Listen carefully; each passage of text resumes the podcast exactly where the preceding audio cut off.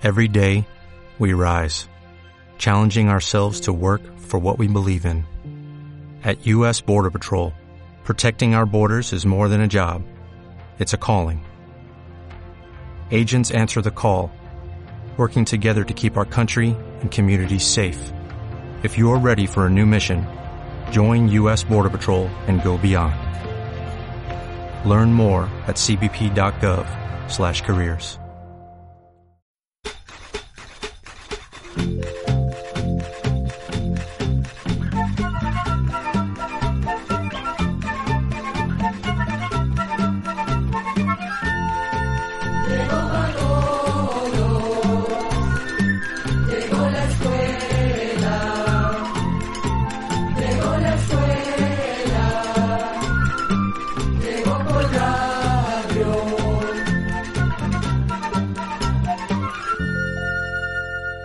¿Cómo están? Siempre es un agrado encontrarnos y compartir con ustedes conocimiento y darles un abrazo a la distancia. Estamos en una nueva emisión de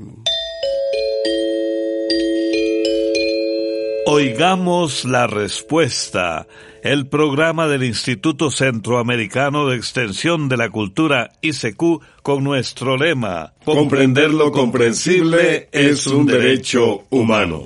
Vamos a conocer cómo cuidar a las abejas mariolas. Nos preguntan por el invento del papel moneda. Sabremos cuáles son las principales pandemias que han azotado al mundo. Siéntanse cómodos, sírvanse un fresquito, un cafecito y hasta un vasito con agua y compartamos, oigamos la respuesta. Desde Masaya, Nicaragua, el señor Raúl Orlando Miranda Medina nos ha escrito y nos comenta y pregunta: encontré una colmena en una caña de bambú. Como se estaba mojando, la llevé a la casa y la pasé a una rama hueca. Ya lleva tres años y ha crecido. Las abejas son pequeñas, inofensivas y excelentes polinizadoras. Quisiera saber cuál es su nombre, cómo cuidarlas y qué hacer para crear otra colmena. Escuchemos la respuesta. En nuestras tierras existen muchas clases de abejas sin aguijón que, como usted menciona, son pequeñas, inofensivas y excelentes polinizadoras. Nos parece que son unas abejas que se conocen popularmente como angelitas o mariolas. En algunos lugares también les llaman yateí o doncellas. Estas abejitas son muy importantes no solo porque polinizan muchos cultivos que nos dan alimento, sino también porque polinizan una gran variedad de plantas silvestres que es muy importante conservar. Además, la miel de estas abejitas se puede aprovechar y es muy apreciada, ya que le atribuyen muchas propiedades medicinales. Estas abejitas mariolas generalmente hacen sus panales dentro de hoyos que se encuentran en los troncos de los árboles, en cañas de bambú y a menudo los hacen también en muros. En general, cuando se lleva una colmena de abejas mariolas a la casa, lo que se recomienda es ponerla en un lugar protegido del agua y el viento. También se recomienda sembrar alrededor de la casa plantas de las que las abejitas acostumbran frecuentar para que encuentren suficiente alimento. Para que las abejas formen una nueva colmena se pueden colocar trampas o cajas de madera especiales para las abejas, para que cuando llega el tiempo del enjambre, que es cuando las abejas salen para formar un nuevo nido, encuentren un lugar apropiado para hacerlo. El tiempo de enjambre ocurre en fechas variables, pero casi siempre ocurre en la época de mayor floración de las plantas, que es durante el verano. Para que las abejitas lleguen a la trampa o a la caja, es conveniente ponerles algo que las atraiga por el olor, o sea, un atrayente oloroso que puede hacerse mezclando cera o propóleo de abeja con alcohol. Algunas personas venden el atrayente ya hecho. Con el atrayente se debe mojar muy bien la caja por fuera y por dentro, y sobre todo se debe mojar la entrada de la caja. Otra manera de formar una nueva colmena es dividiéndola para pasar una parte de la colmena a una caja especial para abejas. Pero esto es mejor hacerlo la primera vez ayudado por una persona que tenga experiencia, porque existe el riesgo de dañar la colmena al dividirla. En todo caso, le estamos enviando un folleto donde se explica cómo hacer las trampas, las cajas para abejas sin aguijón, y donde también se explica muy bien cómo se divide una colmena. Este folleto se lo podemos enviar a cualquier persona que lo solicite. Solo necesita escribir diciendo que le interesa recibir el folleto sobre la cría y manejo de las abejas sin aguijón, que con mucho gusto se lo enviaremos. Les transmitimos este espacio de lunes a sábado a través de diferentes radioemisoras y otros medios de comunicación. Quiero que me digan cuál es el continente más pequeño. Pregunta de un amigo oyente, nos escribe desde Costa Rica. Escuchemos la respuesta. En el mundo existen seis continentes que son África, América, Asia, Europa, Oceanía y la Antártida. El más pequeño de todos es el continente de Oceanía, que mide ocho millones quinientos cincuenta y cinco mil setenta kilómetros cuadrados. Oceanía es también el continente con menos habitantes. Oceanía está formado por varias islas. Las más grandes son Australia, Nueva Guinea y Nueva Zelanda. También forman parte de Oceanía, Melanesia, Micronesia y Polinesia, que abarcan una gran cantidad de islas pequeñas. En total, son veintidós los países que forman este pequeño continente, Oceanía, que está situado en medio del Océano Pacífico. La sensibilidad y el amor. De Honduras, el grupo Puras Mujeres interpreta Yo Soy Una.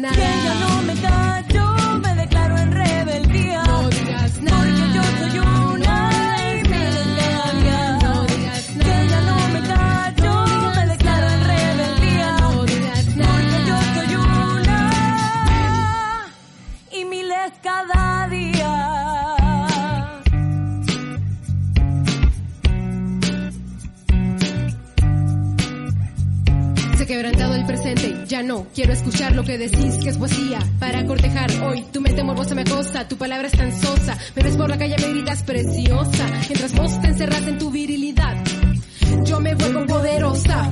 Vení, te muestro mi experiencia, reafirmando mi presencia. Las calles de esta ciudad, esta es mi esencia. Con vos no tengo paciencia y no te tolero. Y si quiero me altero, te enfrento sin miedo. Tenés que comprender que mujer es lo mismo que amanecer, nacer, hacer, florecer, poder romper con el deber ser. No quiero tu mirada ni tu respiración, no quiero tu saludo con doble intención. No quiero tu mirada ni tu respiración, no quiero tu saludo con doble intención. No quiero tener miedo, este también es mi lugar. Que ella no me cayó.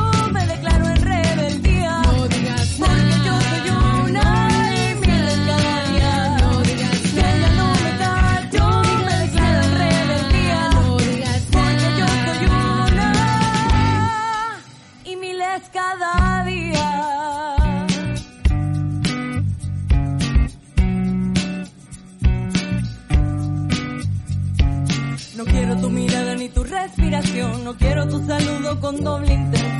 no quiero tu mirada ni tu respiración, no quiero tu saludo con doble intención, no quiero tener miedo, ese también es mi lugar.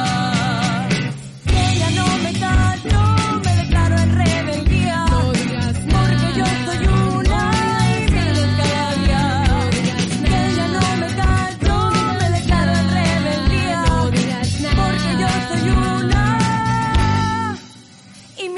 cada día.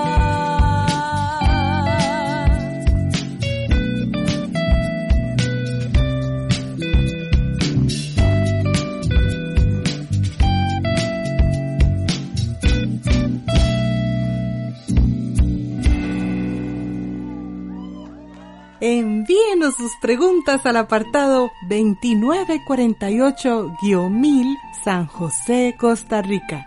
También nos puede contactar al correo electrónico i c q arroba i c q punto org o encuéntrenos en Facebook como Oigamos la Respuesta. Continuamos en Oigamos la Respuesta. No dejen de escribirnos, de enviarnos sus consultas y también pueden escucharnos en Oigamos la Respuesta todos los días a las ocho de la noche por el Facebook del I C Q. Y también vernos en el canal de YouTube en Veamos la Respuesta. Un amigo oyente nos escribe desde San José, Costa Rica, y hace la siguiente pregunta. Deseo que me comenten acerca de la fobia que padece alguna gente a permanecer en lugares abiertos. Oigamos la respuesta. Las fobias son miedos exagerados e irracionales que algunas personas tienen a ciertas cosas o situaciones que en realidad no representan amenazas ni peligros. Existen muchas clases de fobias. Hay quienes tienen miedo a las alturas, otras a la oscuridad, a estar en lugares cerrados, a las arañas, al mar y a muchísimas cosas más. La fobia o temor a estar en lugares abiertos se llama agorafobia. La palabra agorafobia viene de ágora, que era como le llamaban los antiguos griegos a las plazas públicas donde se reunían los ciudadanos. Las personas con agorafobia se sienten muy ansiosas en lugares públicos con mucha gente, así como cuando tienen que usar transporte público o esperar haciendo fila. La angustia proviene de sentirse como atrapadas, sin posibilidad de salir o pedir ayuda en caso de requerirla. Al igual que otros tipos de fobias, la agorafobia puede tratarse o curarse con terapia psicológica y en algunos casos con la ayuda de medicamentos. Al agradecer la amable atención que nos prestan, les pedimos que nos reporten en cuál emisora o cuál medio de comunicación escuchan nuestro programa. Un amigo oyente nos escribe desde Costa Rica y pregunta: quiero saber quién inventó el papel moneda o billetes. Oigamos la respuesta. Según lo que se ha investigado, los billetes se inventaron en China hace unos mil doscientos años. En aquel entonces, China era el único productor de seda en el mundo. La seda era una tela muy apreciada por los reyes y nobles de Europa. Los comerciantes europeos viajaban a China a comprar seda y otras mercancías exóticas. El largo camino se conocía como Ruta de la Seda. Los comerciantes al principio pagaban con moneda, pero después sustituyeron las pesadas bolsas de monedas por billetes o papel moneda. Estos papeles eran pagarés que representaban el dinero en monedas. Estos primeros billetes llevaban la firma de algunos funcionarios del Estado chino y el material, a pesar de lo que se cree, no era de papel, sino de una lámina que sacaban de la corteza de un árbol. Este primer papel moneda podía ser canjeado por monedas ante los funcionarios del Tesoro Imperial chino. Estos primeros billetes del mundo fueron conocidos como Ia On si. En el siglo trece, el comerciante italiano Marco Polo tuvo la oportunidad de viajar a China. En su diario de viaje aparecen los primeros datos sobre la producción y uso del papel moneda. Esto era algo que resultaba muy novedoso en Europa y al mismo tiempo también empezó a usarse. El primer papel moneda en Europa apareció en el año mil seiscientos sesenta y uno, es decir, hace trescientos sesenta años. El primer papel moneda en Europa apareció en el año mil seiscientos sesenta y uno, es decir, hace trescientos sesenta años. Esos billetes los sacaba el Banco de Estocolmo en Suecia y podían ser intercambiados por monedas de oro y plata. Este primer intento europeo tuvo mucho éxito, por lo que rápidamente el sistema para fabricar billetes comenzó a usarse en el resto del continente. Una playa solitaria inspiró la canción que interpretan Lalo Mora y su grupo peregrino de México, Playa Sola.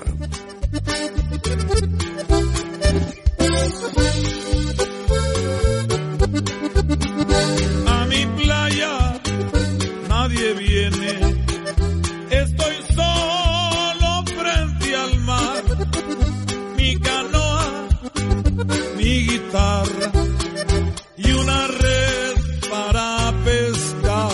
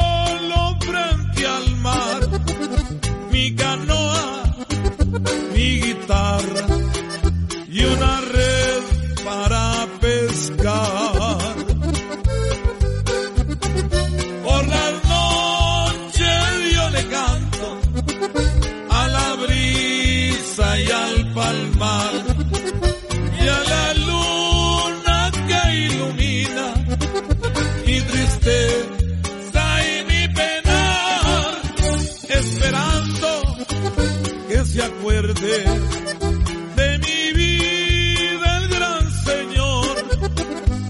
Dejar la playa sola y reunirme con mi amor. Si quito, cuando entras, amor mío, necesito verte. También puede contactarnos a través de un mensaje de WhatsApp al teléfono código de área quinientos seis, número ochenta y cuatro ochenta y cinco cincuenta y cuatro cincuenta y tres. Usted escucha Oigamos la Respuesta, pero también puede mirar Veamos la Respuesta. Me gustaría saber cuáles son los beneficios de tomar té de la planta llamada boldo. Es la consulta que nos hace la señora Michelle Fonseca a través de un WhatsApp desde Nicaragua. Oigamos la respuesta. El boldo es un pequeño arbusto que se cultiva en Chile. La planta era utilizada por los indígenas de esas regiones desde mucho antes de la llegada de los españoles a América. Estas personas usaban el boldo como un digestivo y para las enfermedades del hígado. Actualmente se han comprobado estas propiedades del boldo y además se sabe que también sirve como laxante, antiinflamatorio y para ayudar a combatir los microbios. Otra propiedad del boldo es ser diurético. Por eso se usa como parte del tratamiento de infecciones urinarias. Sin embargo, si una persona tiene un padecimiento grave del hígado o de los riñones, es mejor que consulte con un médico si puede tomar té de boldo. Tampoco deben tomar boldo las mujeres embarazadas. Asimismo, deben evitarlo quienes toman medicamentos anticoagulantes, pues aumenta el riesgo de que ocurran hemorragias.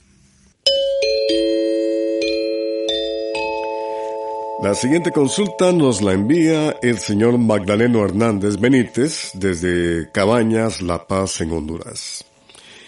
Quiero que me hablen un poco de las pestes, pandemias y epidemias que han azotado a la humanidad, porque muchas personas, especialmente los más jóvenes, desconocen todo esto.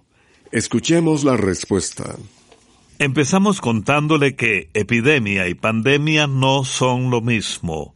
Una epidemia es cuando el contagio de una enfermedad aumenta el número de enfermos en una misma región y luego disminuye, mientras que una pandemia es cuando el contagio de una enfermedad se descontrola tanto que los casos aumentan rápidamente en la población de varios continentes, tal y como ha sucedido con el coronavirus que provoca la enfermedad COVID diecinueve.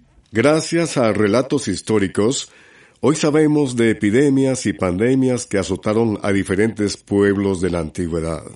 Por ejemplo, existen datos de epidemias que acabaron con la vida de faraones egipcios o que cobraron la vida de muchísimos soldados de la antigua Grecia. Pero como estos contagios no se extendieron más allá de algunas ciudades, no se consideran pandemias. Ahora bien, posiblemente la primera pandemia de la que se tienen datos sea la que se propagó por el Imperio Romano entre los años ciento sesenta y cinco y ciento ochenta después del nacimiento de Cristo. Se cree que esa pandemia fue producida por un brote de viruela o sarampión y causó la muerte de entre cinco y diez millones de personas. Pero eso no es todo. Imagínese que entre los años quinientos cuarenta y quinientos cuarenta y uno, comenzó la pandemia de la peste bubónica, que es una infección provocada por una bacteria.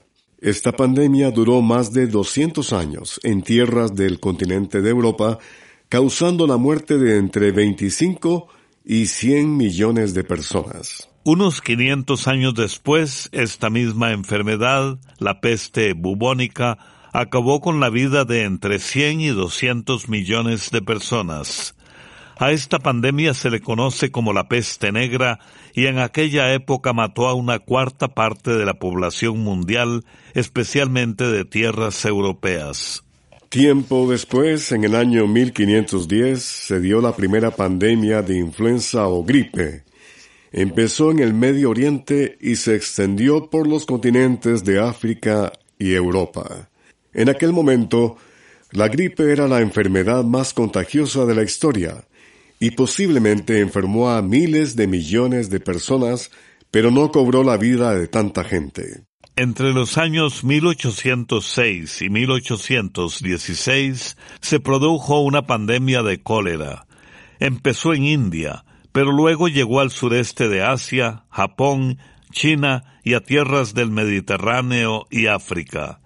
Hubo una segunda pandemia de cólera entre los años mil ochocientos veintinueve y mil ochocientos treinta y seis en Europa y también en América y otras partes del mundo. En nuestros países centroamericanos, el cólera cobró la vida de muchísimas personas. La siguiente gran pandemia ha sido posiblemente la más contagiosa de la historia. Se trata de la llamada gripe española. Se produjo entre mil novecientos dieciocho y mil novecientos veinte, durante la Primera Guerra Mundial, y provocó la muerte de entre diecisiete y cincuenta millones de personas. El virus que la causó se desarrolló primero en aves y era uno de los llamados hache uno ene uno, que son muy contagiosos y también han causado pandemias no tan mortales como la gripe aviar y la gripe porcina en el presente siglo.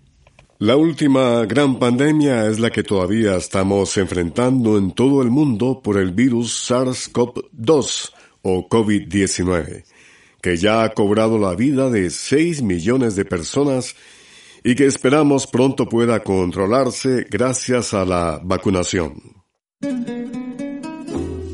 Les presentamos la voz melódica de la legendaria cantante costarricense Julita Cortés, el famoso grupo Los Machucambos, que interpretan Acércate Más. Acércate más, y más, y más, pero mucho más, y bésame así, así, así, como besas tú, pero besa pronto, porque estoy sufriendo, no lo estás tú viendo, pero estoy queriendo sin saberlo tú. Acércate más, y más, y más, pero mucho más, y bésame así. Así, así, como besas tú, ¿acaso pretendes a desesperarme?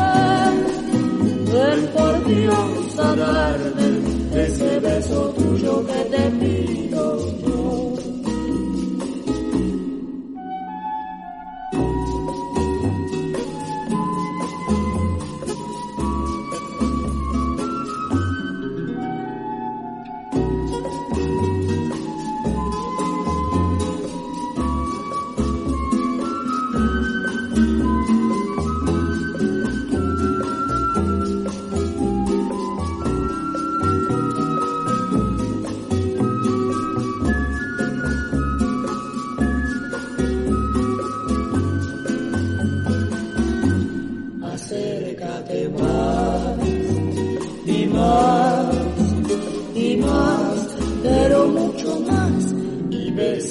Así, así, así, como besas tú, ¿acaso pretendes a desesperarme?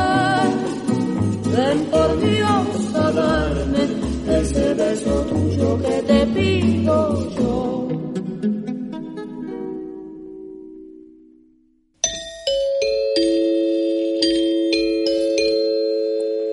La cosa más difícil es conocernos a nosotros mismos. La más fácil es hablar mal de los demás. Tales de Mileto, filósofo griego. Programa de Control cincuenta y uno. Y así llegamos al final del programa del día de hoy. Los esperamos mañana en este su programa Oigamos la Respuesta. Mándenos sus preguntas al apartado veintinueve cuarenta y ocho guion mil San José, Costa Rica.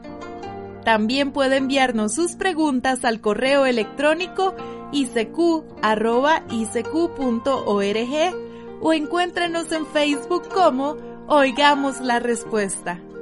O llámenos por teléfono, código de área quinientos seis, número veintidós veinticinco cincuenta y tres treinta y ocho.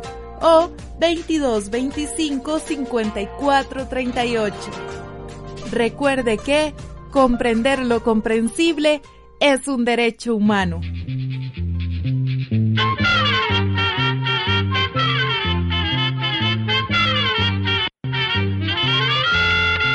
Llegó el momento de despedirnos.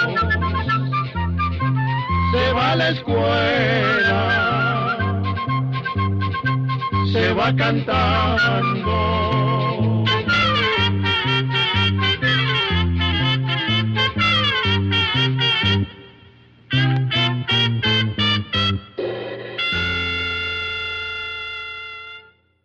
En Sherwin-Williams somos tu compa, tu pana, tu socio, pero sobre todo somos tu aliado. Con más de seis mil representantes para atenderte en tu idioma y beneficios para contratistas que encontrarás en aliado pro punto com. En Sherwin-Williams somos el aliado del pro.